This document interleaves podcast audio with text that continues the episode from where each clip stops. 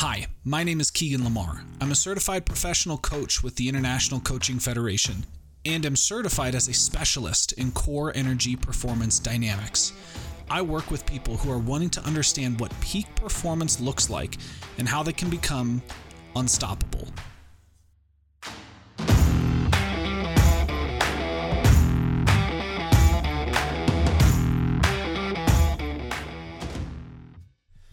Hey, everybody, this is episode 37 of the Unstoppable Mindset Podcast. I'm your host, Keegan Lamar, and I say it all the time in my podcasts performance equals potential minus distractions.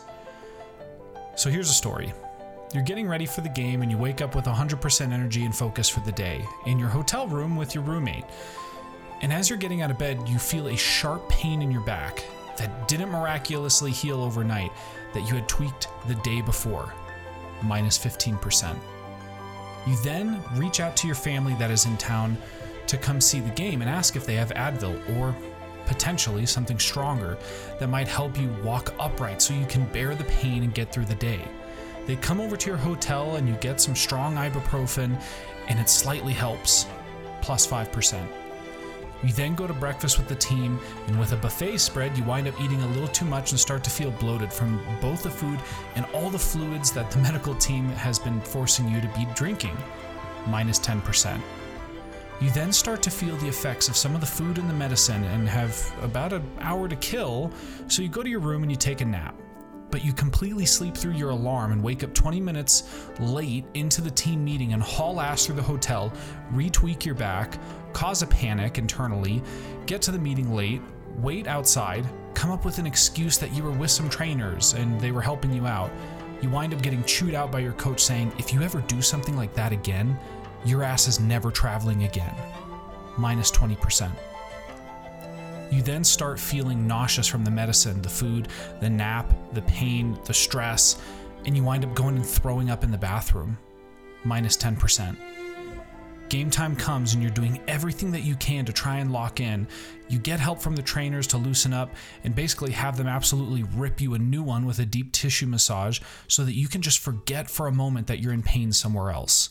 Plus 5%. You then leave the locker room, and every hometown fan is telling you how garbage you and your teammates are, and they get a beautiful VIP access to the tunnels. And you just try and laugh about it, but your team has barely won any games that year. And part of you knows that some of what they're saying might be true. Minus 10%. You then take the field and begin warming up just to realize that you actually completely ruined your back and can barely bend over to get into a semblance of an athletic stance. And after you bend over, you don't even know if you're going to be able to come back up. Minus 10%. You manage to get through the warm up before the game, and it's now time for kickoff. This isn't just some scenario.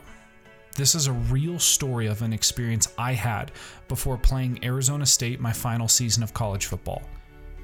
Anytime our team travels, we always did a short workout because it helped offset the effects of sitting on any plane. However, the final exercise is dumbbell squat jumps. And on my very last set, on my very last rep, when I landed, something popped. At first, at first it just felt like, you know, when your knee cracks or your knuckle cracks. But then that burning sensation of, oh shit, something is seriously wrong, and I'm now injured.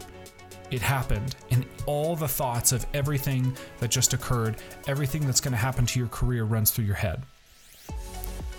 I went to the trainers immediately and I asked them what could have possibly happened, and I said that it just felt a little bit weird because there was no way in hell I was going to say that I couldn't hardly move my left leg, and I knew that I was leaning to one side just to compensate being able to walk straight.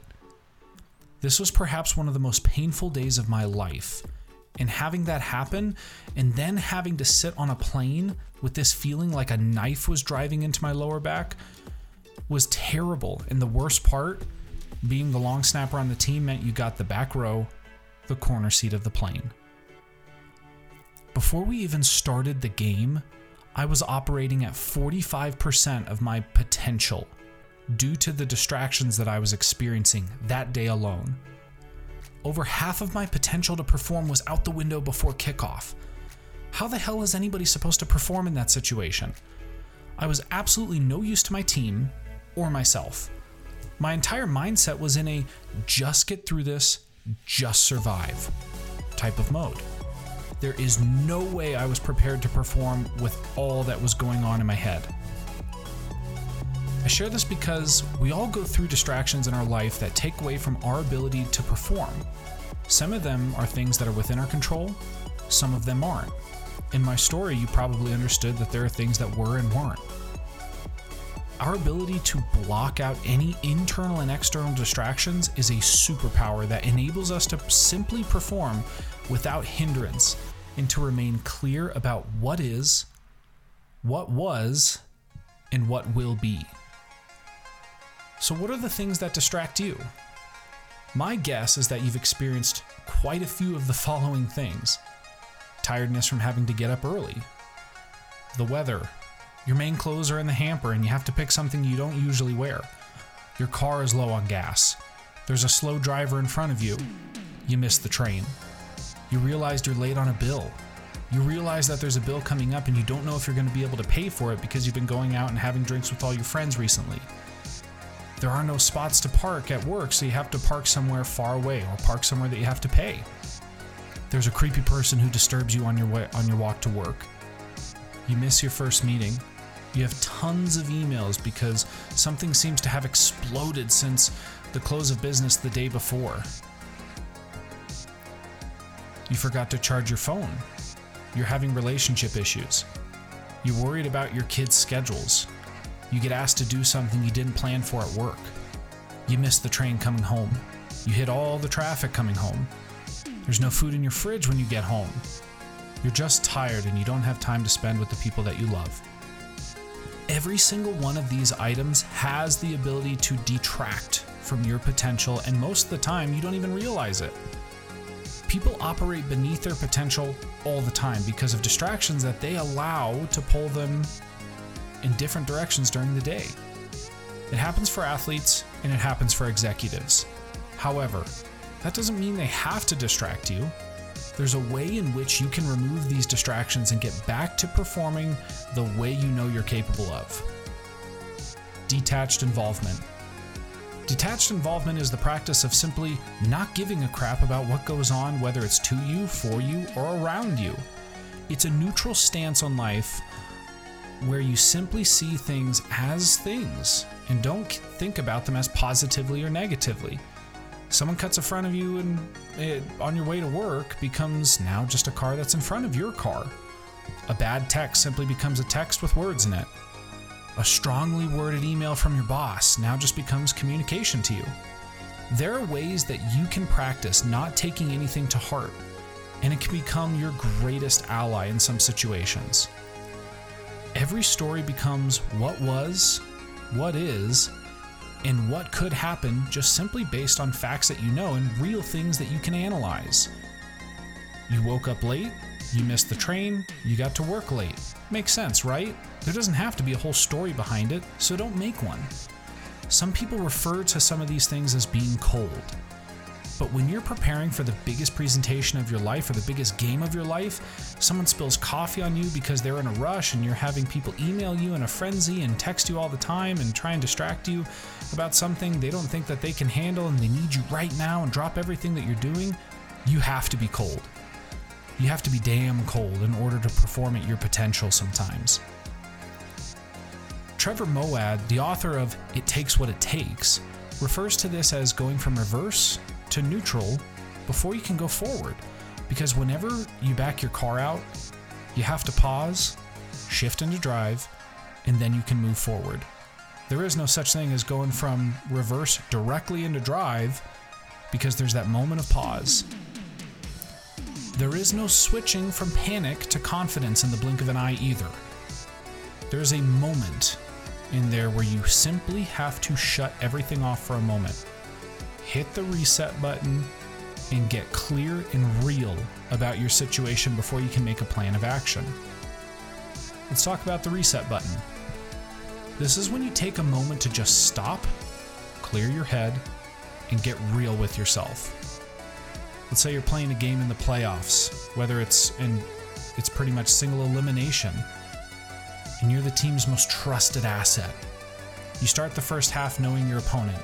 You know their strengths, you've studied the film, you know your game plan, and you've studied everything. You've got a wide open shot. You miss it. Let's say you airball it. Next, your teammate passes you the ball and you don't meet the pass and it gets tipped and they get an easy bucket. You play defense too close and they get the corner on you and drive by for an easy layup. Winds up making you get pissed. You drive the lane and get blocked because you didn't see the help defense come over. Suddenly you have these blinders on and you're playing like trash. All things that at halftime, all the things that you pretty much just experienced at halftime can go one of two ways. Try and diagnose what the hell is wrong with you, or hit the reset button. What has happened is not some type of prequel to the movie series of your life. Everything you do might be related in some sort of way, but the things that happen to you don't define what comes next. Some athletes know how to hit the reset button.